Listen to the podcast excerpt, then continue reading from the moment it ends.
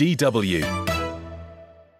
The Tropical Legumes Project started in 2007 with funding from the Bill and Melinda Gates Foundation.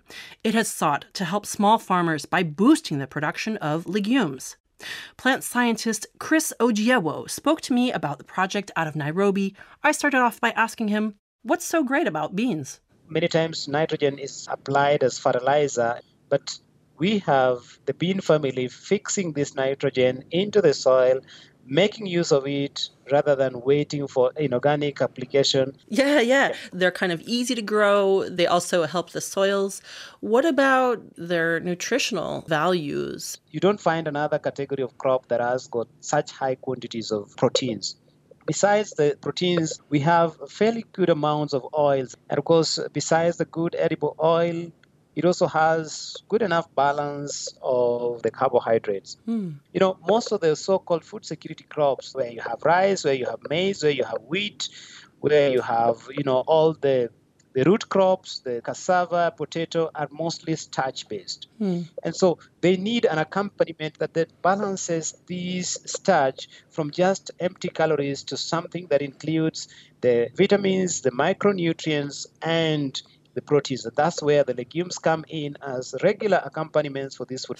Well, just to throw a fact in there, for example, in Central Europe, on average, the daily intake of legumes is about 22 grams, when the recommended daily intake is around 60. So here in Central Europe, we're eating about a third of the beans that we should be eating.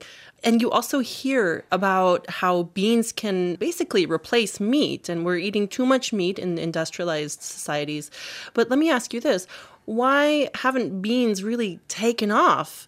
in certain parts of the world? Because of the fact that the commercialization aspect of it has not been very advanced. And so when we don't have the private sector engagement in terms of commercialization, the supply of seeds becomes a problem. So, commercialization and maybe also perhaps marketing somehow. Like, beans are not necessarily a sexy food, like, I don't know, avocados or something, right? You know, when you're talking about the private sector here, you're talking about the seed supply end, but you also talk about the post seed supply end, the grain end. And mm. most of the markets, whether local or international, whether the grain market or processing market, requires a particular quality standard. Yeah. So then it fails really to get into the proper market chain. The value chain ends up being incomplete because of the failure to have those quality standards being met along the value chain. But can you speak a little bit to the climate benefits of beans?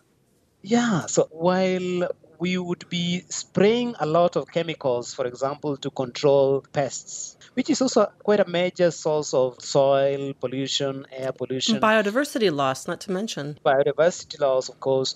Now, the bean family in rotation with the cereals cut off the buildup of these pests. That if you don't have to get involved in all these huge commercial inorganic and fertilizer processing, then you have really resolved a whole big issue of what goes into the atmosphere in terms of industrialization. That is not to mention carbon sequestration. Yeah, I read that they release five to seven times less greenhouse gases per unit compared to other crops, which is really astounding. So, we're talking beans today, and you're involved in this project. Right. And what I understand, it's kind of a, a reboot of beans. What does this project do? So, the seed is a vehicle, a small, tiny vehicle that carries you know, millions of base pairs of DNA into the hands of the farmers for purposes of improving the farmer's livelihood. Sequencing to identify where these particular traits could be, and then development of markers that enable this process of transfer of these traits from the relative or the parent from which it is being transferred into the commercial variety, and then, of course, stabilizing that trait in that variety, and then, of course, going through the process of variety release.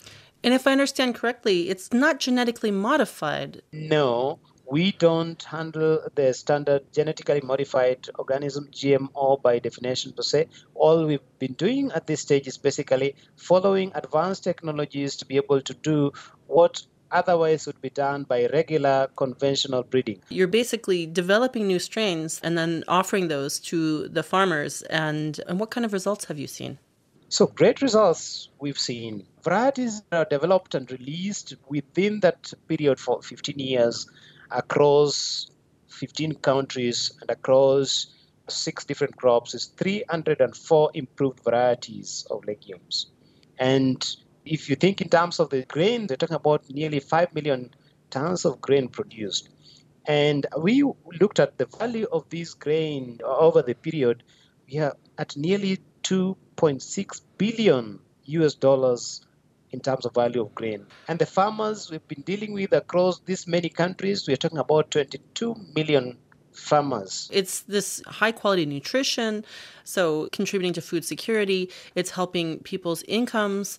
Are beans the future of farming and nutrition? Investment in the bean family, the legume family, it is investment that pays. So beans are amazing. Beans are amazing. okay. Well, thanks so much for your time. Thank you so much. The Tropical Legumes Project has since morphed into something called AVISA, or the Accelerated Varietal Improvement and Seed Delivery of Legumes and Cereals in Africa.